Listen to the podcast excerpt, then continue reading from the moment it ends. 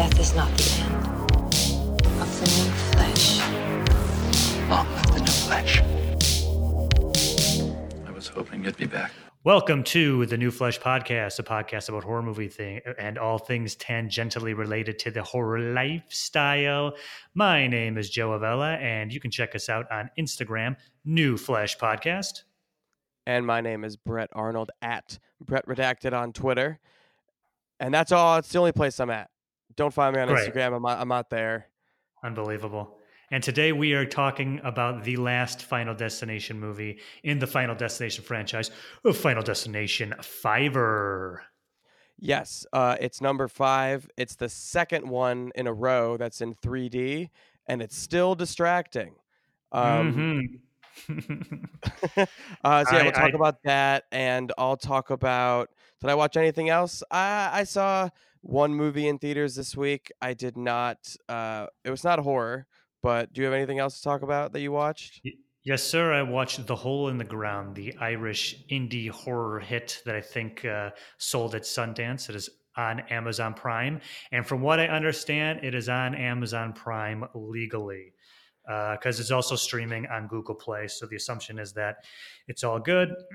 As Yeah, I'm very listeners of the confused show because know, I thought it was out on Friday. I mean, in New York, it is out on Friday in theaters.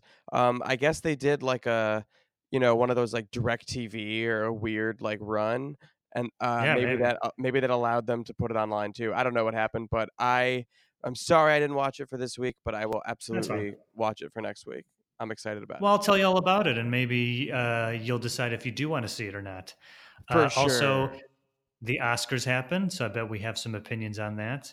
Oh, and wait, that, man, Yeah. Oh man, and actually there was uh, some big Candyman news we can talk about. Yeah, I got I got plenty of news. Oh great. So it's going to be an action-packed episode. Brett, how you doing, buddy? Are you coming to Los Angeles? You excited? Yes, I'm very excited. I fly out tomorrow, or if this comes out on Monday, I flew out on Thursday. Um, very. You're on your way back. Yeah, I'm time traveling. It's incredible. Um, yeah, I'm Mm. excited. It'll be fun to see some friends I haven't seen in a while, including you, uh, and Hi. others. And uh, yeah, it'll be cool. I'm excited to be there and get out of. What are you coming to town for? weather. No, I'm kidding. Uh, don't make me say it. no, uh, you'd said it was a funeral, right? Yeah, it's a funeral. I'm going to a funeral in Oakland, and then I'm getting in a car and driving six hours to a funeral in LA. What are you coming into town for? Come on, spill the beans. The audience, the audience demands to know. yeah, I'm seeing Umphrey's McGee a couple times. you made me do that just so you could boo me. Correct. You know, this kid doesn't come out. It's been over a year. He doesn't come out to visit me and maybe do like a show, you know, maybe like enrich the new flesh experience, but he'll definitely fly to see Umphrey's Mablah. Hey man, I'm living the jam band slash horror lifestyle. Is Mandy coming with? Are you still Is Mandy there? coming with? Yeah, Oh, no. I'm still here. Uh, yeah. Um, yeah, she's coming with, but she is go. You know, she's doing her own thing during the Umphrey shows. Good for her. Good for Yeah. her. Uh, well, hey, I'm excited to see you. We'll go on and we'll grab lunch or maybe catch a movie. We'll do something. It'll be fun. Uh, yeah. So I will see you in a couple days. yeah. All right. Bye. Podcast over. Yeah. So bye. Uh, before we get into uh, uh, uh, the the bits and pieces and the what did you watches and the final destination, want to take this moment to shout out a Patreon supporter for those of you who haven't been listening the last couple weeks. We started a Patreon support the show. People have been doing it. It's been really great. If in case you haven't noticed, this show already sounds a little bit better because some of that uh, some of that moolah is going into uh, going into the show, so it's being well spent. And today, I would like to on this episode spotlight our good pal Megan Baker, who has donated to our Patreon. Thank you so much, Megan. She was a guest on the show a year and a half ago. Is that right? Yeah, and she didn't even have to pay to to, to do that on Patreon. She did. And now she does. yes, the rules have changed. if Uh, you want, if you guys want to come back, you're gonna have to jump Mhm, on the Nispel or you. whatever it's called. yeah. So Megan graciously donates every month. Thank you, Megan. Uh, you can all check her out on Instagram and Twitter. I believe the handle's Comedy Hipster. I'm assuming that's okay that I mentioned that. Sorry to put you on blast if you don't want people to know. Anyway, Megan, You're thank about you to so get very much you're for about to your get donation. doxxed. uh, that social security number is as follows. Um, thank you so much for the donation. And uh, if anyone else listening would like to help out this podcast and make it sound better, help us out. We'd really appreciate it. Uh, check us out on patreon.com slash new flesh podcast or go to patreon.com and, and search the new flesh podcast or use Google or Bing or DuckDuckGo, whatever the fuck that is. Duck Uh, I'm sorry, you, you're silly. Yeah, you, no, DuckDuckGo. You heard of that? no. Oh, it's a search engine that promises they won't share your data, so you know they'll be gone. They'll be out of business in two months. yeah, And, uh, what's think- the business model there? no idea. Hey, um, do you uh, you still work at Yahoo, right? I do somehow. Uh, they have some sort of search engine still, or they they abandoned that? Uh, yeah. I mean, it's still I think the number two in the world, but it's uh, I'm not What's gonna. number one? What's number? I mean, Google. So why would anyone use your service if, if Google exists? Uh, you know who uses Yahoo? Your Who's that? parents probably.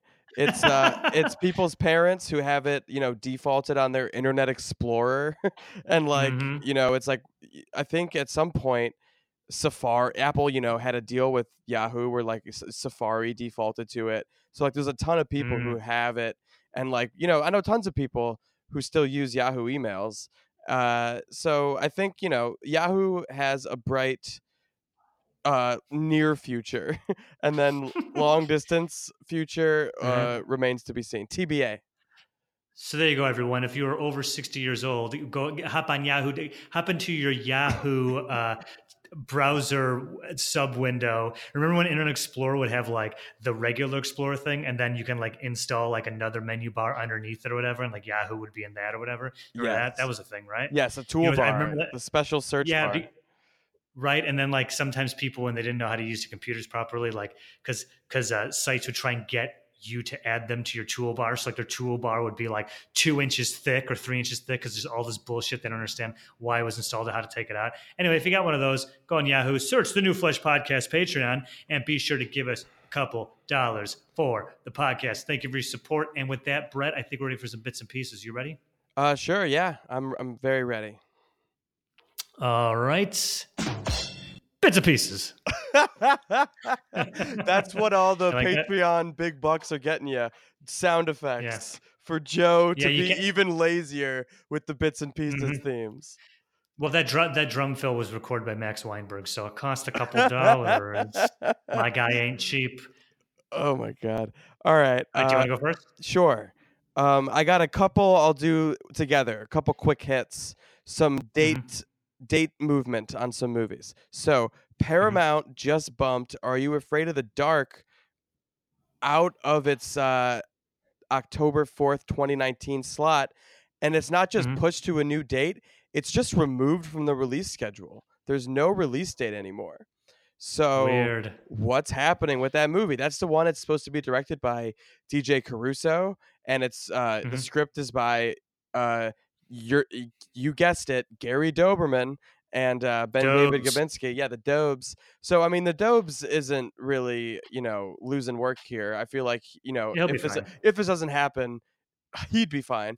But what's going on with this movie? Um, maybe is this crazy to think that the small screen uh, revival, the the TV version that they just that we just talked about, I think last week or two weeks ago, maybe are they downgrading this? Are they making it a TV show? Now? I, I just am curious as to what's happening. That is weird because there was a trailer, wasn't there? Or maybe there Uh, no, that's the imagining. scary sco- uh, stories to tell in the dark had a trailer. Um, That's right. Are you afraid of the dark? Hasn't had anything yet, but like a, a logo reveal at like a Comic Con or something. Yeah, and there's a picture of a scary clown or jester jester on the uh, Are You Afraid of a Dark IMDb. So point is, there's not a lot really. There's no cast really on here yet. Is there? Yeah. Oh no, I don't see any cast or crew. I mean, I see crew. I don't see any of the cast. So I'm wondering if the project has even shot yet because it, it was originally going to be next year, right? I'm sorry, you actually broke up there. What did you say? Uh, can you hear me now? Yes. Uh, I believe that it was supposed to come out next year, so they probably haven't filmed it yet, right? Uh, it was supposed to come out this October. So like, y- y- and you'd in theory you'd think it would have you know some ex- some like uh, proof of its existence at this point, but I really haven't seen anything. So maybe that's a sign that it doesn't exist yet, and they just need some more time. Who knows? But it's Oh, one of those things where yeah. it just was unceremoniously like removed from the schedule and someone noticed it. Um, so we'll see what hap- maybe it's a you know an, an an error. We'll find out. We'll check back next week with an update. Yeah. And then there's We'll, also we'll keep you guys updated on that. there's also another What? another date switch, and this one's for Hmm. uh, Johannes Roberts's 47 meters down colon uncaged. Uh, it was supposed to come out. um, it was supposed to come out in June, June 28th, and Yeah. now it's coming out August 16th. And uh, if you're wondering Uh. why it moved, it's probably because the untitled third installment in the Annabelle franchise was just bumped up to a 28 uh, June 28th release date last week. So Entertainment Studios actually pulled a very smart move and was like ceded their Mhm. ground to uh, the much more popular Annabelle franchise that weekend. Dude, June's going to be packed because also that's when the new Child's Play movie comes out. So That's right. they probably looked at the landscape and they're like, we don't want to get buried by Child's Play and Annabelle, so let's just like slip it down. Smart move on their I think that's I think that it's going to be good. Yeah. Yeah, we really liked uh, 47 meters down. If and whoever hasn't seen it yet, definitely see it. It's great. Uh, really well well made, very effective uh, shark horror movie trapped in a cage. Um, so I feel that that um, that kind of what I, I I don't know if you can call this like a franchise yet, but this idea of these uh, people stuck in a location surrounded by sharks is uh, has a lot of potential. And this movie sounds pretty good. What was the other one about the the the surfer who was like on like the the rock The, sh- like the shallow. like a hundred. Yeah, oh, that was so good too. She's only right. She was only like maybe a hundred yards from shore, but just the shark is like are just circling around a rock that she's on and like waiting for the tide to come back, come in or whatever. that's what Very that's with. Blake Lively. It's directed by Jean Collet-Serra, and it um it's actually called The Mhm. Shallows, plural. But yeah, it's mostly her, Mm. and like I'm pretty sure there's a bird at some point that she like talks to. Uh, but yeah, it's really it's a fun movie. That movie's more survival, or actually I don't know. I guess they're both survival, but in very different ways. Survival horror, Yeah. uh, of the shark subcategory. yes, they both tick that box. Yeah. All right. Um, if in case uh, our fans have had their heads buried in the sand for the past couple of days, they would have known that Jordan Peele may have found his Candyman for his reboot or revival of the titular Candyman. Uh, although the deal is not done according to Variety, Yahya Abdul Mateen II is in talks with MGM to be Jordan Peele's Candyman. I am not familiar with. I'm, I'm probably pronouncing it wrong. Yahya, Yahya, Y A H Y A. Is that Yahya? Yeah, yeah. I, Yeah, qu- yeah. I, I don't know. Uh, what I do know is he was in uh, Aquaman as like not the Mm-hmm. main bad guy, but uh, like a sub bad guy in that movie, and Mhm. he's he was really good.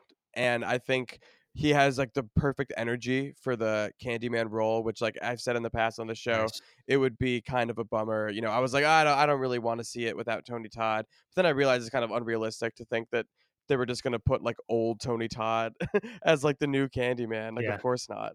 Um, so yeah, we know that uh, Nia DaCosta, uh, kind of like a budding Mhm. indie uh, filmmaker, is is directing it. And yeah, uh, Jordan Peele's producing. It's coming out in 2020, uh, June 2020. Mhm. Um, and My birthday, June 12th. Hell, hell yeah, that's right. And it's uh it's described as a spiritual sequel to the original. It's going to return to the neighborhood where the legend began, the now gentrified section of Chicago where the Cabrini Green housing projects once stood. Uh, as we've you know we just did that series not long ago. Candyman, one of my all-time Mhm. favorite horror movies. Uh, very So yeah, it's so ripe for a remake too that I and I really do trust Monkey Paw Productions to do it do it right. Mhm. I do as well. Um, uh, Abdul Mateen is also in Us, that's coming out in March, and the HBO Watchmen series. And from my understanding, the Watchmen series is not going to be. It's, uh, it'll, it's also like a spiritual sequel or connection to the Watchmen book. Uh, from what I understand, it's not even going to be like the same character. That's what. I've heard too, I, I don't know much about the Watchmen thing. Yeah, which would be interesting because, uh, as I'd mentioned on the pod, maybe like uh, a couple months ago, I, I, I just sat down. I was like, I'm going to watch the the three hour uncut Watchmen movie. You know, see what this is all about. And you know, as well made as it is, as faithful to the to the um, material as it was, it was so fucking boring. That movie's a lot of people standing around talking. Um, so obviously, The Watchmen is incredible, but I'm perfectly fine with uh, Damon Lindelof taking his creative liberties with it. Yeah, I don't And, need uh, to see apparently this new another Candyman's in it. another version that's just you know the same thing. I would I'm I'm very excited to like yeah, dive into that world, but like you have to go into that knowing you're not watching like an Alan Moore thing anymore. You're watching a Damon Lindelof thing, and that's fine. I used to hate Yeah. Lindelof, fine but I'm me, like totally on board now. Dude. Leftovers, you got to you got to binge I it. know. gotta watch Actually, it. Mandy and I up started it, and we loved it, and we just kind of fell off. It's one of those things. We got to get back to it. season three like it gets better and better i remember season three just thinking like holy shit that was the best season of the show and it just ended beautifully what's her face the lead actress Carrie in that uh, her name escapes me but she's god she's so she's so fucking good in that show everyone's got to watch leftovers that's my leftovers piece next Uh, I'll just continue with yours. I just want to add to the Candyman thing. Tony Todd did tweet about this since then. Uh, he What'd said, "Cheers to Candyman, a wonderful character I've lived with for 25 years. He's brought grace and glory and a beautiful boatload of friends and family. Hashtag Team Toddsters. Uh, I'm I'm honored that the spirit of hashtag Daniel Robitaille slash hashtag Cabrini Green rises again. Truth to power. Blessings to the cast and crew. Amazing tweet. You have to like see it for for all the glory to really wash over you. But um, team Toddsters yeah, dude. the Hashtag Team he calls them? Toddsters. Uh, but he also That's so said he told Entertainment Weekly last month. Uh, this is what he said last month. Uh, I'm hoping I will appear in the film in some form when that makes sense, but it's Hollywood, so I won't take it personally if for some reason it doesn't work out. If this new one is successful, it'll shed light on that on the original. I think the subject matter is more important than any individuals, and I mean that. Good for you. Cool. Uh, hang on, I want to see how old To- Tony Todd is because how old is he? He is wow! I can't believe he's 64. I saw him in the lobby of my old WeWork here because BuzzFeed was in in the building too, and Cheddar, and now this. So he's probably there for some interview. And first of all, he's tall. He's six five. I mean, I knew he was tall, but the dude is fucking. They, like I, when I first saw him, I'm like, is that like an old NBA player? Like he is a big dude, but uh, he looks really good. I know it seems like, but when I saw him, I was like, God damn, Tony Todd, my guy's aging well. Candyman's looking good, so I think I'll have no problem finding work. It'd be great if they threw him a bone, maybe in a flashback, if he's just I'm like, sure they'll you do something. I don't know, Candyman's dad. even if it's like you know the typical like just like the guy just a typical cameo i don't know i feel like he'll get it Mhm. he'll get in there somehow I hope he does. Um, any more? yeah i got some more uh escape room 2 has been announced uh this is not surprising the movie is uh i think it has over 120 million already worldwide and the movie cost 9 million uh, so basically this is uh Columbia Pictures doing a Blumhouse style movie. They're making a very low budget. Hmm. Uh, you know, that's their entire business model. Just make a uh, cheap horror movie. They threw it out in it was it was like the first new release of the year in January. It was the first 2019 movie I saw. Um, and if you remember my review, I said it is fine. It's like worth your time, but it's not amazing. But Mhm. uh, I think I also I hope I talked about the set pieces and how they're like amazing. And the movie was like really interestingly directed, and I like enjoyed where it went. But I also kind of just thought it was uh you know a PG-13 watered down version of what could have been really really cool. Uh, so my my hope Sure. is that they you know lean into the R-rated uh, phenomenon that's going on. Uh, movies can make money that uh, with that R rating now. It used to be like much harder. So maybe they'll uh, maybe they'll try it. I think it would behoove them. I think the movie would do even better if it was like this big hyped like we're gonna be you know much more gory than the last one.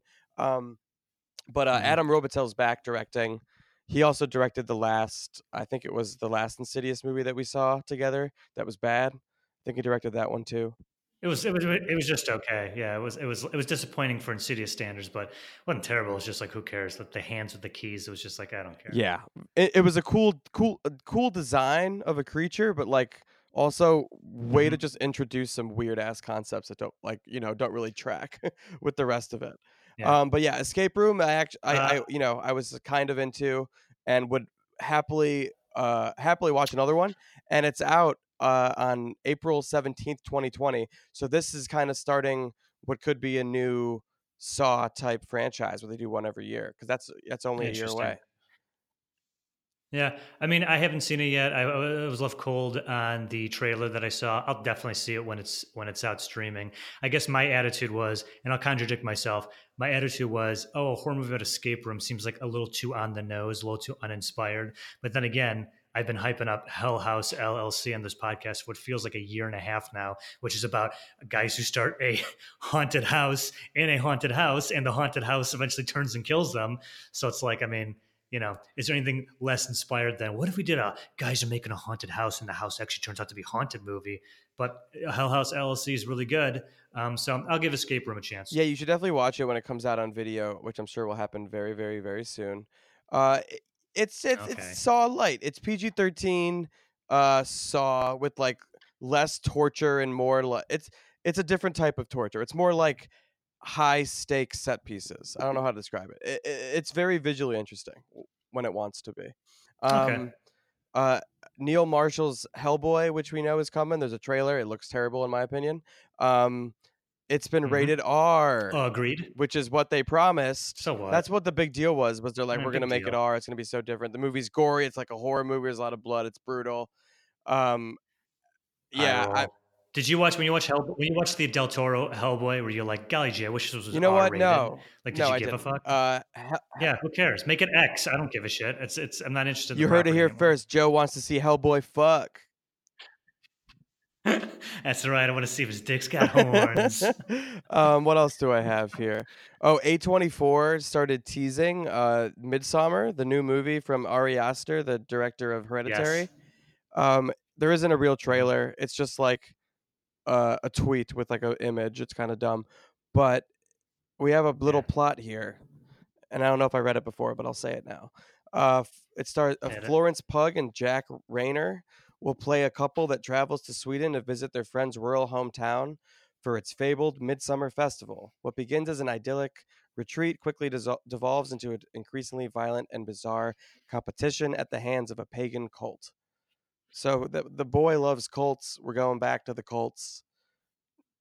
No problem with that. Yeah, I hope it. It sounds a little re- repetitive, but yeah, I, I'm in. I mean, Hereditary is a masterpiece, so I, I think our guy knows you, what's are up. you I'm- expecting I'm a definitely sophomore forward to it. slump? I mean, how could it be that good? It can't be that good. Uh, I don't think it'll be as good as Hereditary, but also I feel like I wouldn't consider sophomore slump. I mean, it's ridiculous to expect his next movie to be as good or as like as much of a cultural phenomenon as Hereditary. But it could still be a great movie. I mean, no diss to Jordan Peele, but there's no way Us is going to be quote as good as Get Out because it's just you know he, he that both those movies dropped at a at a landmark time. Like it was just like timing and and and where the culture was at when those came out and it's just hard to repeat that, especially when everyone's like, "Okay, let's see you do it again." But I still think that both movies are going to be great. You know, I, I, I'm not going to hold it against them if I don't walk out like it's the next Hereditary or Get Out. Like, you know, you know, I, I don't really think that way. Although, unlike us, Midsommar sounds, as you just mentioned, a little bit like Hereditary in the sense of like, you know, pagan demon. Yeah, or- he or calls this one a so- Scandinavian folk horror film. Um, it's actually out. Piedmon, Piedmon was a folk guess horror so, thing, wasn't yeah. it? Right. Uh, it comes out soon. It comes out August see. 9th, 2019. that ain't soon. Well, it's 2019. That's That's like six yeah, months. but I mean, his his last movie was what a year ago. That's pretty quick turnaround. yeah, that is a pretty quick turnaround. Thank you. Uh, I think that's all I got. You're welcome. Okay. Well, great bits and pieces. Now we get into what did you watch? Ready? Ready to Uh, sing three, it? a two, a one. What did What did you watch? Holy shit! I'm loading this thing up with sound effects, bro. I can't yeah, uh, for the for the listeners, again, Joe's has the controls. This is not me. I have no part of this. Oh my. All right, I'll stop. All right, what did you watch? I'm going to start off, and I'm going to tell people about a movie that I'm pretty sure I mentioned in the most anticipated horror movies of this year. If not, it was an honorable mention, or if not, I was going to mention it, and then I didn't. you covered way, your bases. I here. Yeah, finally you. saw. Yeah. Look, either I said I wanted to see it or I didn't talk about it at all. Or maybe I mentioned it and instead it just looked okay. Regardless, I've talked about this movie with someone before. Anyway, I saw the Irish indie horror film The Hole in the Ground, uh, directed by Lee Cronin. Uh, also written by Lee and Stephen Shields. Let me see what else Lee has worked I think on. it's his debut. Might be Lee's. Uh, yeah, he had a short called Ghost Train. And yeah, this is his first debut feature film. Uh, yes, it premiered at Sundance of this year, and it now is available for streaming. Like I said, pretty sure it's available for legal streaming because it's on Google Play and Amazon Prime. I mean, Amazon Prime is suspect from here on out. Like, uh, I wasn't thinking I just started playing it, and, I, and then ten minutes in, I'm like, oh fuck, that is illegal." Well, I think start watching this, but I get. I I in my yeah. mind, it was like movies were getting illegally uploaded to Prime, which means they're free to watch. Um, I feel like if you paid for it, Ah. it definitely has to be real, unless you're getting like hella screwed and someone's making money off of this bootleg. yeah, good point. Uh, anyway, uh, so the plot. Yeah, the don't tell me too much. I, I don't know anything a actually. I won't. I won't. Okay. Well, I got to talk about it, so I'm sorry. It's it's, it's if you want to leave the room, I can just right, talk ahead. to myself. I will. I'll, I'll tease it. Yeah, Let me yeah, tease yeah. it. All right. No, You didn't leave, did you? Okay. you just hear me walking away. uh, a yeah, like a door shut. Sound All right, he's gone. Um, yeah, a woman and her son move to a house in the country to start a new life after they uh, get it. Uh, the, the mom gets a divorce to the father, and they quickly learn that there is a hole in the ground. You in the don't say. Woods of the home they're staying in. Yeah, the t- the titular hole in the titular ground. And uh, one day, the mother hears some noise, and the son goes missing for only a moment. And she's scared, but she finds him. And then from that point on, the boy's acting kind of weird. Spooky things start happening. And she starts to wonder if this has something to do with the hole in the The eponymous hole in the ground. The eponymous. Thank you. Good use of that word. Um, so yeah, it's streaming, and I would absolutely recommend this movie. I thought it was very good. Okay. Um, it has a little hints of Babadook, but in the best way possible. As you know, I'm not a big fan of the Babadook. It also reminded me spiritually of that movie, The Hollow. Yeah, I think that's because it, is it uh, is this movie Irish? it is, and it has to do with Okay. Yes, it is. Yes, yes, yes. Um, kind of like isolated out in the woods. Is this kid mine or isn't it? Sort of, sort of feel to it. Um, yeah, and like you know, if you look at some of the reviews of it, it's been getting generally positive ones. And what people have been saying, what the reviews that I've read about it after I saw it, people are saying something to the effect of, although this movie uses a lot of familiar horror tropes, it transcends them, and I would totally agree with that.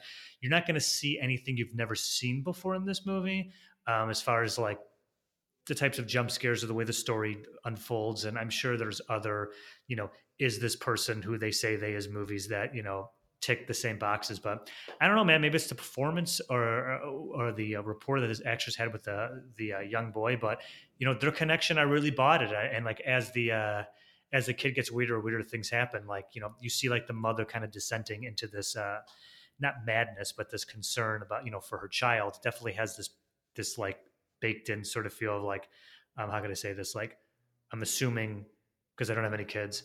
When parents watch their children grow up and their children kind of develop their own personalities, and in some cases, maybe it's a fear that your child might grow up to some be something you hate, and also the resentment of how difficult it is to raise a child as a single mother. That's kind of baked into the horror of this, the like paranoia or that feeling, which this movie does excellently.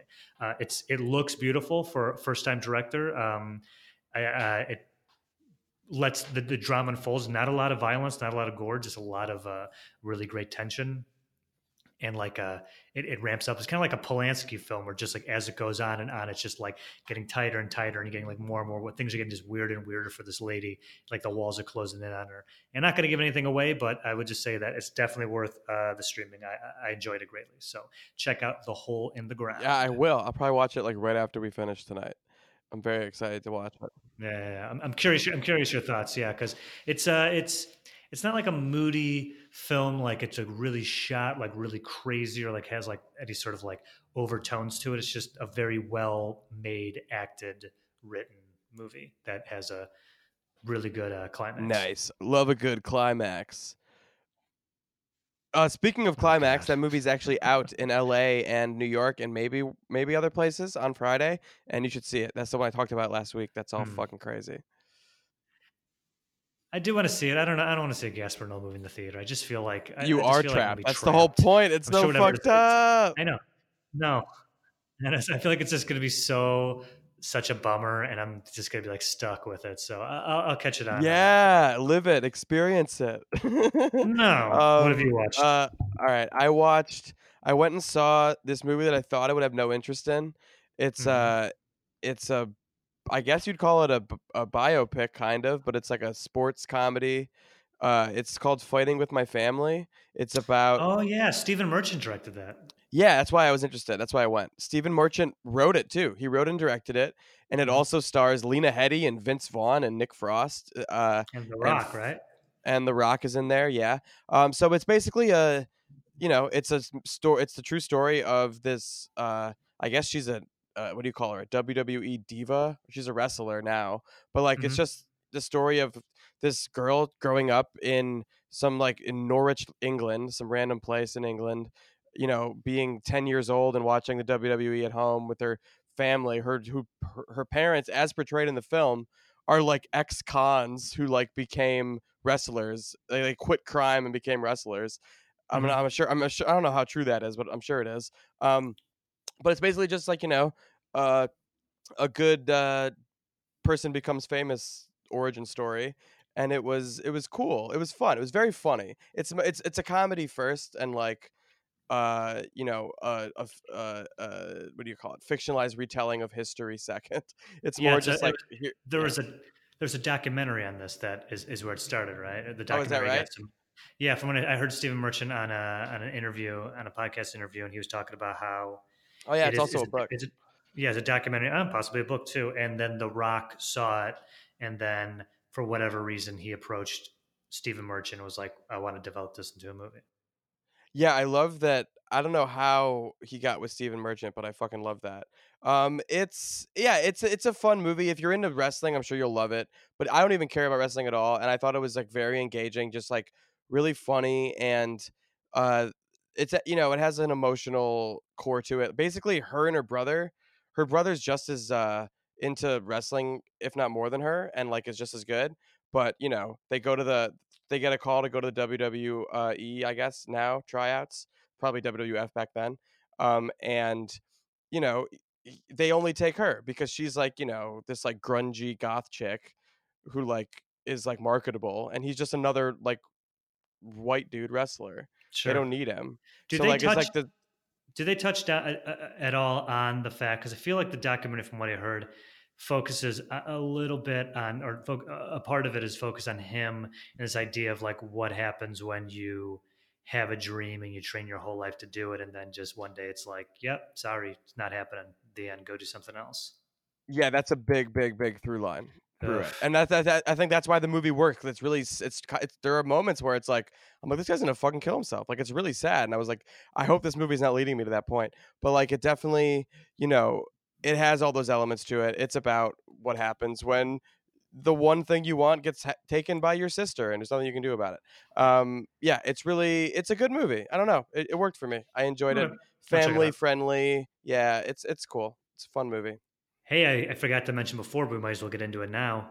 Oscars, baby. Thoughts?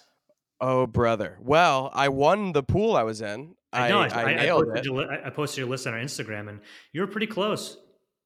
Yeah. I don't know if I even sent you my final list. Did I have Green Book winning Best Picture? Because I, I did. I called. Yeah, you did. Yeah, you did. Great. you cool. Cool. yeah. Cool. Cool. Cool.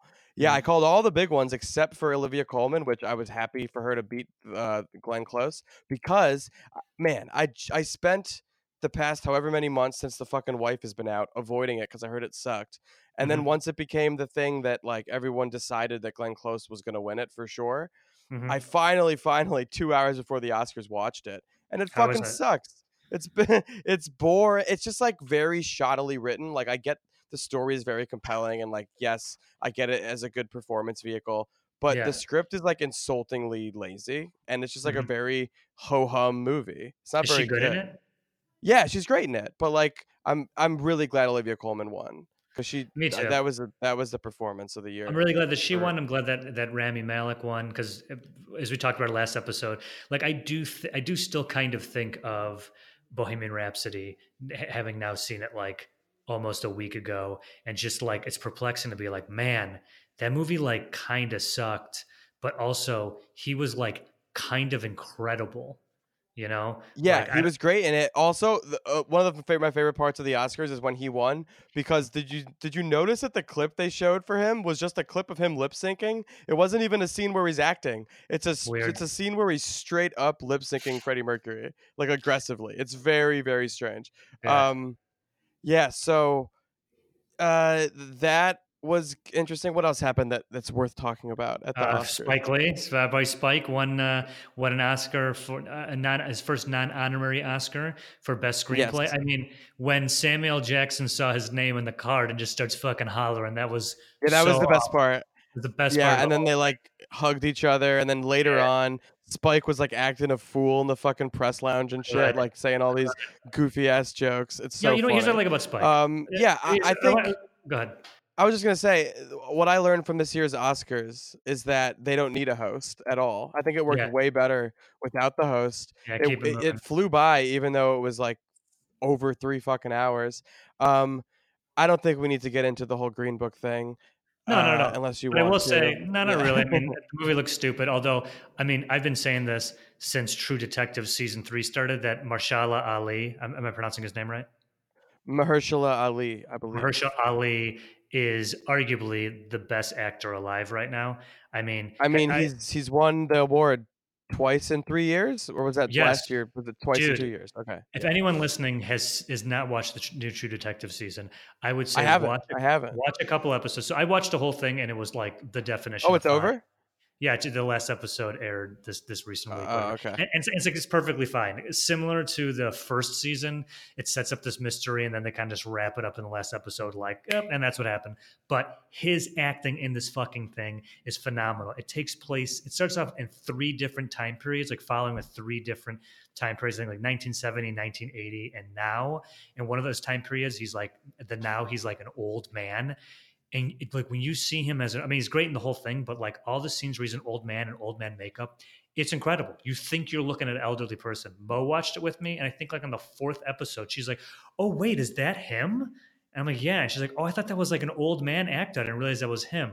I mean, he and to, to the credit Stephen Dorff do an incredible job of taking on the elderly mannerisms, the way they talk and carry themselves, and dude, he's so fucking. He's such an excellent. Yeah, I knew nothing about this. I'm gonna definitely Definitely watch, that. it.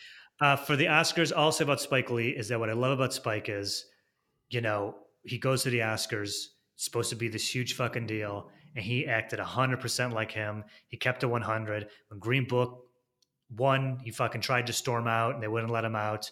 And then the back in the press and all the questioning. He, he, I love it. He's like he doesn't give a fuck. He doesn't care if, if if the people in the Green Book hear him being like your movie's trash and this is bullshit.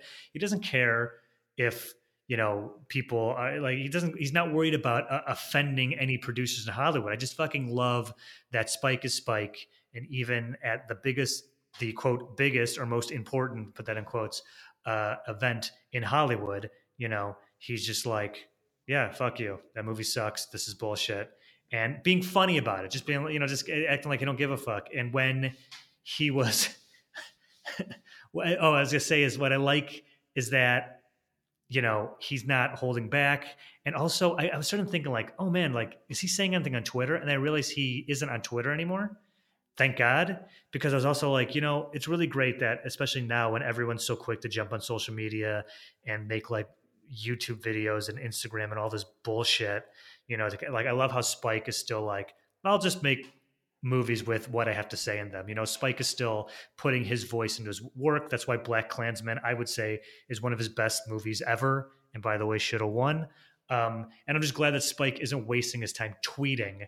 And if he's got something to say, Totally. he'll say it. He'll say it at the press junket after the Oscars, and he'll say it in his movies, and he'll say it at his Oscar acceptance speech, and he won't waste his time with you know social media twaddle. And that's why I wish, even if he's not nominated, I think Spike should go and get a moment to say his thoughts at every Oscars from now on. I love that. Um, Yeah. So the guy who made Green Book, the writer, do you know what his next project is? Because I'm about to blow your mind if, you don't. Oh, I feel I am feeling it's going to be incredibly tasteless and tone deaf. No, I don't know what it is. What is it? Okay, he's writing and directing his directorial debut, uh, Mhm. a script called "That's Amore." And let me Mm. just wait. Uh, That's Amore is a musical Mhm. romantic comedy about a 40 year old Mm. bachelor who thinks his best years are behind him and who is resigned to working in his family's pizza restaurant. That is Okay. until he meets, wait for it, Patty Amore. What the fuck A- is that? a shy and inverted lo- introverted loner with an overprotective father and a dark secret. The two emotionally damaged people enter into a relationship. So this movie's called That's Amore, and it's about pizza, and the girl's name is Amore. Incredible. Oh, God, that sounds, that sounds, it sounds like a fake movie. It sounds like I know, it's like- It totally, absolutely, hundred percent is a Simpsons uh, bit. uh, Okay. That I yeah, was worried that you were going to say like, like say like, oh, he's he's working on uh, you know, a movie about uh, Rosa Parks or something. I was just like, oh, tell me kind of like like think about Well, racism. have we talked about that on the podcast before? Have we talked about Green Book? I don't remember. Uh, just that you saw it and that it sucks. Well, okay. Well, the issue with Green Book, and if you're wondering why A people white were savior so, thing. Yeah, it's the white savior thing, but to a, a stunning degree. So the Mhm. issue with the Nick Vallelonga, so this movie, you have to understand Green Book. The problem with it, you have to understand that Nick Vallelonga wrote this movie. Okay, hmm in the movie, uh, Viggo Mortensen's character hmm is is the writer's dad. Interesting. So, you, you, with the context of knowing that and knowing that this movie is quote based on a true story, you can you quickly quickly fucking infer from watching the movie that this was one of those things that's like, you know, a father and son uh, the story that was passed down through their family. Like clearly uh Nick Vallelonga's dad worked the job for Dr. Shirley one time, drove him on a f- tour and then came home and probably told his kids how great it was and all, you know, how what what happened and like they made up Mhm. their own family history about it because what happened is they made this movie and they didn't consult with don shirley's family who's the mahershala ali character which the Mhm. movie is like you know he's the famous person in the movie and then the nick Val- Mhm. nick Vallelonga's dad is like the you know the putsy guy who drives him around the like the gangster uh, or the thuggish italian man um and it's just like the movie i think I, I think i talked about this before but like once you get to the scene where it's like, oh yeah, they wrote a scene where the white man shows Mahershala Ali how to eat fried chicken, and uh, the white man shows Mahershala Ali what Aretha Franklin music's like, and then they cure racism. Like it's just like completely Ugh. it's completely once you like see through it you're like this is fucking gross and like it would be fine if they like owned up to it but like they're being like they harass critics who uh like the producer of the movie keeps emailing critics who write about it and being like complete like just like out of touch you know 60 plus old white dudes getting mad about their vanity project not being liked you know it's just like it's a com- Yeah. it's just like good fucking like it's just gross to me that it won and gross to a lot of people that it won but it's also very indicative of a moment and also Mhm. It's just funny that the oscars are trying so hard to like move forward and like be woke and change and like no matter how much window dressing you put on the award show if you award green book best picture you're still fucking backwards you know what i'm saying Yeah, over Black Panther and Black Klansman. it's not even films it's not even like over those two black movies it's just like the regressive politics of this movie the regressiveness of the idea of this movie is just like so it's amazing you know this could have happened in like i mean it happened with driving miss daisy driving miss daisy Yes. won the year that do the right thing came out do the right thing wasn't even nominated so it's just it's funny insanity. it's funny that this happened twice to Spike Lee. He's like he's he even joked about it. He's like anytime people are getting driven around, I lose. It's just like the same. it's just super goof. Uh, I, I I'm done ranting about it, but like it's uh it's a fascinating moment in Oscar history. I will say. Yeah, there's uh Desus & Mero. I forget if I mentioned this on the last uh, last pod. And also, if you get if you don't have Showtime, get it and watch Desus & Mero. It's a great show. Their sketch on their first episode. Oh yeah, I know who wrote that. It's Who wrote it? Josh Gondelman. No, Who? he is he is a writer on the show. Uh, Zway. Oh, I don't I don't think I know who Z-Way is. Um, She's pretty but funny. uh, it's yeah yeah it was really funny because it's like it's just a scene where you know uh Mero who's puerto rican but much lighter skinned plays the italian guy and he's just like hey i'm an italian guy and i'm driving this black guy around in, in the south. And and the, the whole thing is just like it's like clips put them quote clips from the movie where pretty much in every scene uh the white guy uh, the Viggo Morton character play, character played by uh, the kid Mero is like, "Hey, this guy isn't so bad," and everyone's like, "Oh, okay. Well, if, if this white guy says it's okay, then I guess I like him too." And basically, it's all like, "Thank God this white guy is here to like cure to like solve racism," and you know, like Yeah, like it's just it's a of, like, movie. I vouch for this guy. Okay, we're not racist anymore. Thank God Yeah. this white person. You know why it know? won? It's a mo- because it make it's it's one of those movies that's made by white people for white people to make them feel better Yeah. about institutional racism. like that's what Yeah, it is. It's like, oh well, we all have common ground. It's like, no, you made this movie. You made this up. Yeah, The problem is Don Shirley's family isn't dead. Dan, Don Shirley's family, the reason there's a controversy at all is because they spoke out. They said, "Oh, this is bullshit." Like they're like, "This didn't happen. That didn't happen." Uh, they're not friends. The movie the posits that they like. Well, my favorite part, the movie has end credit sequence of the real people, you know, and then it's like they remain Mhm. friends until the end, and then it's like two pictures of them separately. Like they're not together. They were not Mhm. friends. It's completely crazy. um, Ah, what Yeah, a bummer. it's Um, just yeah. fucked up. So, but uh, I guess no surprise is that the Oscars would once again make a stupid call. Yeah, it's Uh, no, no and surprise. was And, you know what? It was an interesting year. There was uh the awards were spread out so much. Every every there were eight Best Picture nominees, and all of them got an Oscar somewhere. It's really interesting. Okay. Yeah, it was. A, it was. Yeah, fine. I, I don't know. I I thought it was a really bad crop of nominees for the most part. Uh, just like a, it's just like that their list did not reflect my list of the best movies of the year, which is way different. Um, What do you think should have won Best Picture? First Reformed with The Rider. Those two movies weren't even nominated. Vox Lux I loved, but I know it's very divisive. Oh, I still got to see that. I Yeah, loved yeah. it, but it's crazy. Uh, Tull- yeah. Tully should have been nominated. Annihilation should have been nominated. Really, you like Tully? I, I hated. T- I hated the Tully ending. Oh, I I love the twist. I genuinely didn't see it coming, and I thought it was like really clever. Mm. Mm, Agree to disagree. mm, I guess we'll have to. Um, let's Yeah. let's go to the the main event. The main. Oh, I need like a ding, ding, ding, ding. Main event. What's this button do? Main event, main event, main event. Oh yeah, hats kick there. The, uh, how do I stop it? This is the podcast now. It's just that noise. Me adding sound effects.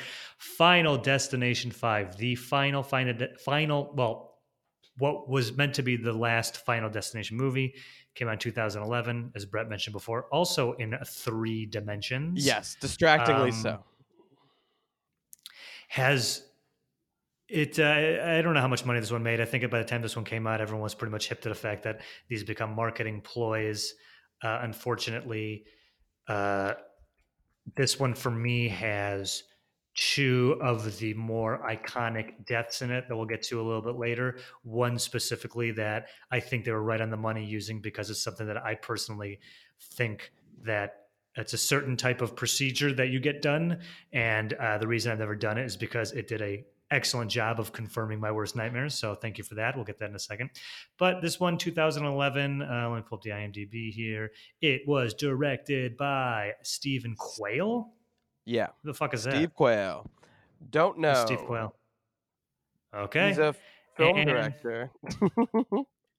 and stars a bunch of people that are generally unrecognizable. Courtney B. Vance pops in, which I thought was pretty funny. Tony Todd, of course. I thought that was weird through. too. Yeah. And the lead is Nicholas Diog- D'Agosto. I think I'm pronouncing that right. And D'Agostino, I, I think. that- D'Agostino. That he is uh, in the movie Election. He plays this character named Fouch. You remember the movie Election? Towards the end, when they do the vote, and and uh, Matthew Broderick steals a couple of votes, and that one kid's like, "That doesn't make any sense. I totally counted. You got to recount them. Two are missing." That, and he just like, and then eventually he spits at, at Matthew Broderick when when they find out that he uh, rigged the Oh yeah, yeah, yeah. Anyway, That's so funny. I just remember that because it's like in it. That was his uh, first when- when- part. yeah, yeah, because they, most of that movie was cast, save for the leads, most of the movie was cast with people who went to that high school, who were in Omaha. Isn't that weird? That is weird. Yeah, Yeah, uh, Nick. including you were right. De, De, D'Agosto from Yeah. Omaha. Um, who who was the guy who played the brother? Who was also in American Pie. What the fuck was that guy's name? In in what? In this movie? In Election. No, in Election. He's another one who was in, going to high school in Omaha, and then that's why he got in the movie Election. I don't know what I'm talking about Election. I guess it doesn't matter. But besides that, this kid the election kid Fouch from Election, and also uh, a guy who looks kind of like ugly Tom Cruise. And that's not a diss. I'm not saying that he's ugly, but he just looks like he's like he's Cruise like evil, yeah, like dark Tom Cruise. Yeah, he's like- like if, if Tom Cruise is regular. yeah, then when the movie introduced that guy, I was like, he's gonna be an asshole. I just could feel it. What? I just could just I- that guy. He just felt like he was gonna be a problem, and I was Yeah, correct. yeah, it's totally true. Yeah, yeah. And also look at that guy. I'm like, this guy has to have a hard time finding work. Because every Yeah. time he walks in some place, they're like, well, you look like Tom Cruise. We're not going to hire you. True. But enough about that guy's career. Anyway, so this one, Also, David Koechner with- is in this movie. yeah, Koechner. Yeah, yeah, he's good in this one. Uh, this movie starts with a group that all work at, I think, like the same. like, yeah, what is it? What, a steel mill? They work at some factory, and like half the people work in the factory, and half the people work in the like administration part. I think it's a paper company. It's like Prestige Paper, Pres- Presage Paper, or something like that. I just watched it. Okay. So yeah, it's a paper company. Okay, and they are going on some sort of like leadership retreat or some shit. Yeah, they're on a company retreat, and they're all on some bus. Uh, and they and there's and they try to get off because the bridge is having construction that they're driving over like a suspension bridge and the thing collapses and has some pretty good gore scenes including one that involves a woman falling through a hole and getting impaled on the sail of a sailboat that's going underneath at that time. That was a pretty good one. Yeah, that was Not much other very funny. and then of course he wakes up moments before they get on there yells and screams everybody off you know the drill.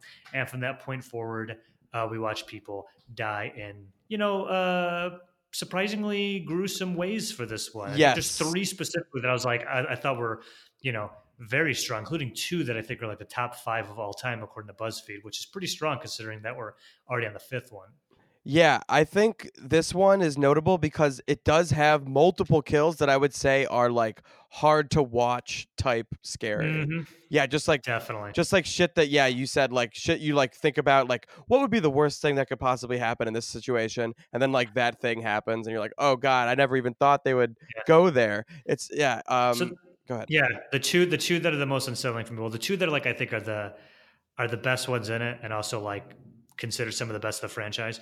The best one is the the gymnastics one. Yes, because on that one is like master masterfully filmed fake outs the whole time and Mhm. like just Yep. like you never know you truly have no idea what's going to cause the the the chain reaction and uh Mhm. it's just a it's a really good sequence it's a very good like oh my god come on waiting for the payoff and then it finally comes and uh It's i very satisfying. i think it's very satisfying yeah it's also not at all what you probably were expecting hmm Yeah, it's a it's a good it's a good fake out one. I think the last one in four they tried to do like a fake out for almost every single one, including two that did obviously the the core one at the beginning that was obviously a fake out, and then there's a second fake out one that made no sense.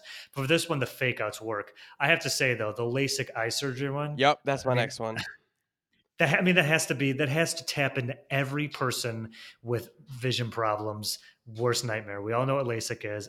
I don't think the laser is so hot that it could like burn your skin in your face.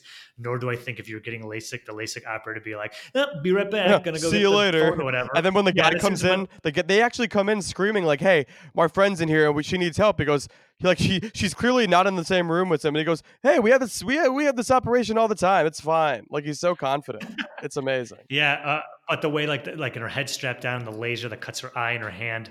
Mwah, I mean, that's just one where like I don't care who you are, you're just like, oh god. I know it was horrible. I mean, in this movie, the laser's powerful enough to fuck up her eye and her face, and it's like really gross. And it's like, I just can't imagine. Like, it's just I'm cringing right now because her head is like, as Joe said, it's like it's like what do you call it? Not in a vice. Yeah, not strapped in, but it's in a vice, and she's just yeah, it's horrible. And she just like rip the the thing that's holding her eye open out first before she can even get out of Oh, there. Yeah. And then she ends up, and then by the so way, good. she doesn't even end up dying that way. She falls out a fucking window. But it's good, man. I mean, this one's got some good ones. When the uh, when the kid, the uh, the one kid who wants to be like a, a boss or something, like like he's he, He like is a boss. foreman. yeah, he's like dealing with these angry like union guys who Yeah, are that guy gets that guy get, that guy gets a hook through his head. That was no surprise one because oh um what I love about this one we can talk about all the deaths in a minute. What I love about this one is that they stepped back from the thing that you and I have been complaining about for the last two movies. This obnoxious thing that they put in the last two, where it's like, I'm looking at these pictures or I'm having these long premonitions. They're like, fuck all that. We're going to get back to like just a feeling even if that you know because that whole that whole tired device of possibly seeing what's going to happen before it happens that just was pointless and, and tedious and didn't make any sense this movie does away with that which i was very happy to see Yes, and it also introduces like a new new mythology like for the first time. Mhm. So Tony Todd, Yeah. Tony Todd's, you know, ever present coroner guy is like walking around this whole movie and the guy eventually is like, "Hey man, like what the fuck are you doing? Why are you following us?" And it's clearly just like, "Yo, I'm the coroner. Like I'm, I'm following you cuz people keep dying." But he essentially explains to them which is just like it's funny that he just added it now. Like he's told this, you know, four at this point four different groups of people, four different things. I feel So like true. yeah, he's like, oh, fuck, yeah, I forgot to tell. I forgot to, I forgot to tell the last five or the last twenty teenagers that came through here. yeah, I forgot this big part, by the way. But it's actually, yeah, it's a huge change. In this one, they posit that Mm-hmm. I feel like what the first one was just like you have uh, you cheat death, it'll come after you. The second one added the wrinkle of like if you bring new life, it'll Mhm. it'll it'll save you. And then Mhm. uh, this one posits that if you kill someone else, that'll you know that that'll you'll get their life and you'll they'll take your spot in death. So like I said, Now let me ask you a question. When you heard that, I took that as the person has to die, kind of like as death's trying to get you. So when the hook came through that shitty factory worker's head, it was coming at the other guy, the guy that death was trying to kill and it killed right. him instead. I that's how I understood it. So at the end, when Ugly Tom Cruise is like, "I'm going to shoot you guys," I just felt like, no, no, no, no, no. I, that's how I took it. I could have been wrong. Um, was, that, was that wrong? I think it was wrong. I, I don't think it's wrong of you to think that. I just don't think it was that specific. I ju- it, it was as general as I think him saying just take a life for uh in order to, you know, save your own life. And also that other guy got it wrong anyway, I feel like, because he said he couldn't when the when when evil Tom Cruise turns and is like sorry, I don't know his name, so what's his name no, now? that's fine. That's good. no, who Um, cares? It is? Evil Tom Cruise. evil yeah. Tom Cruise, when he, of course, you know, you can kind of tell he's turning. For I mean, first of all, I, I- as I as I said, the second I saw his face, I'm like, he's bad. Something something's gonna happen with this guy. It's he's got a face you want to punch. yeah. So he essentially like is he was like, telling them this long-winded story, very clearly about to propose to murder them, but they have no idea. He shows up to a restaurant where they're eating, and but they're eating by themselves, by the way, because the guy works at the restaurant, which is convenient. Um, so he shows up and he's like, you know, uh, I thought about what like I said, and I've been out there trying to kill people all day, and like the world, the world keeps giving me opportunities, and like I keep not doing it. And he just he comes to the conclusion that I can't do it to someone that doesn't deserve it. And then he just decides that the girl deserves it because he's just pissed off because his girl's dead. I didn't really understand why he thinks she deserved to die. But, oh, I, I guess Yeah. because they, they they wrote in this whole thing where there was like this jealousy over the fact that he said he saved that one girl during the premonition sequence and not his girlfriend. He I think I think he was like yeah, it was yeah, like this weird thing that it, it was just kind of written in. I feel like written in later to justify this scene. yeah. Um, but yeah, it's yeah, it weird. seems, it seems like they really tried to make him like this is the bad guy because it was in three. This similar thing happens where that guy is like he wants to kill them. Remember because he gets smashed by the cherry the, the cherry picker thing eventually. The, the, the, the Fourth of July. It was the same sort of thing where for some reason a guy in the group is like. I'm evil now, and I want to kill you guys because I, I understand. Like, I think that all these Final Destination movies have missed, or at least the ones where they talk about like killing others to save their life. I think they really miss out on like a trick here where this would be such a fascinating version of Final Destination where they all realize that they kill someone to save themselves and it's like them I mean think about that. Like that's fucked up. Like they have like a bunch of teenagers like you need to kill someone so you don't die horribly. It's like what Yeah, would it's you like do? pass would you it just on, yeah. a stranger? It's almost like- get a high powered rifle and just shoot into a crowd? Like what would you yeah, it's like, almost it's- like it's- it's kind of like it follows or something, you know? Yeah, yeah, exactly. Which I think yeah. is is it's it's fodder for another Final Destination. I know there's one in the in, in the works. I would bet that's- that's money why I didn't it's like going to be very It Follows esque. The next one. Yeah, I just don't like how how in in this one and in three, it's just like one character is like, all right, well, I guess uh, if I gotta kill someone, I might as well kill one of my friends. Like, Yeah, it doesn't, it doesn't make any If sense at all. like Yeah, they just kill a stranger. yeah they wrote themselves in circles trying to make justify that in this one, and it definitely showed. I thought. Mhm. Um, what else happens in this one? Oh, there's the twist ending. So the twist ending, yeah, yeah, yeah. which I have to go back and watch it again to see if they like tease it, but the big reveal at the end is that this is a prequel to the original Final Destination. So they basically get on the plane that crashes at the beginning of the first movie, and like so good. I mean, talk about talk about hemming it up, man. Like this whole idea of Yeah, like, and know, do all the loose ends. I love that. I actually thought they retconned it pretty well. I'm pretty sure the way that she dies, uh, his girlfriend dies in this scene in the new one, is like the she gets pulled out of the yes, plane, like yeah. there is that scene in the original. It just wasn't those two people, but I'm pretty sure they just like were like, okay, that's you now, and like they just went with it, and I think it really actually Great. worked very well. Um, and You yeah, know, uh, also, I forgot because I watched it again for this, and even though I knew how it ended, right when they started getting it, I was like, "Oh man, I re- I want to watch it again and see how they get around the fact that no one's using cell phones." yeah, I totally didn't really notice. hardcore using the internet. You know, like there's really like because they do have an office with computers on the desks and stuff, and I guess there was really never It was like because- but also- 1999 then, I guess in theory. it would have had to have been in like 2000 and what i think is interesting is it's one thing to like not use that stuff but it's another thing to be like they would have to like shoot around old technology and do things that wouldn't require say using google or texting someone you know because usually you're just like call the guy or just text him or just you know uh, uh, look it up on the internet but i never felt that so, at no point watch this movie that was Yeah, just it like, never gave itself year does this away. place?" Yeah yeah so it's, it's, which is fucking hard to do you yeah know? it's clever uh, it's a clever it's a clever thing and i think it ties the it's a nice way to tie the whole franchise together and then it actually cuts Mhm. to a credit sequence which is just every kill from all the movies in Mhm. 3d this time which is pretty give pretty the people fun what they yeah want it really is yeah. uh give the people what they want Uh, I love David Koechner getting that wrench in the face. It's so fucking Yeah, the- There's, there's a lot of really satisfying ones in this one. yeah the wrench in the face at first is like not that good because it just kind of happens and then they cut to his face on the ground you're like oh okay that's that's good. gashed, bro. yeah gashed. Yeah. Uh, also, this movie did a really good job of like making you like sort of give a shit about the people before they get killed. You know, the last two, uh, Final Destination and then Final Destination Three. It was just like I hate these people. Yeah, it's much more them. baked in. They're like they spend a lot of time with the like at the beginning, a little more time than usual, like building up the people. I feel like, Mhm. and then like yeah, I feel, Man, I like. Uh, You kind of you kind of feel for the the main character who wants to be a. I mean, the whole inner conflict he has of whether he should not move to Paris and be a chef is a little ridiculous. First of all, no Oh, yeah, that restaurant is in totally Paris fucking is crazy. flying in a guy from America to be a cook. No, no, pa- Paris, no Paris restaurant is sitting around being like, "We need a head chef. Where are we going to get one?" I know, America. We need Not, this never happened once. Exactly. And he's all like, oh, should I quit my office job and go work at a restaurant? And everyone's like, it's your dream. I mean, it, it definitely has uh, some laborious scenes of like, you know, she bre- kind of tries to break up with him at the beginning. It's like, all right, all right, all right, all right. I come back. also that scene where he's it, like yeah. it just cooking in the restaurant and thinks everything's trying to kill him. It's just like goofy. Yeah. it's very goofy. Yeah, it, it, it's definitely self-aware without being like insulting to the audience, which was another problem we had with with four, uh, uh, the Final Destination. You know, if I was to rank them, which we're going to, I I, still yeah. think two is, yeah, I still think two is the best one. And I don't know, like I, I, then I want to go the original because it's the original. Then I put this one at number three. Yep, that's then, that's what I have. Yeah. Except I think just because it started it all and like it's very memorable to me and nostalgic, I think I have to put the first one first.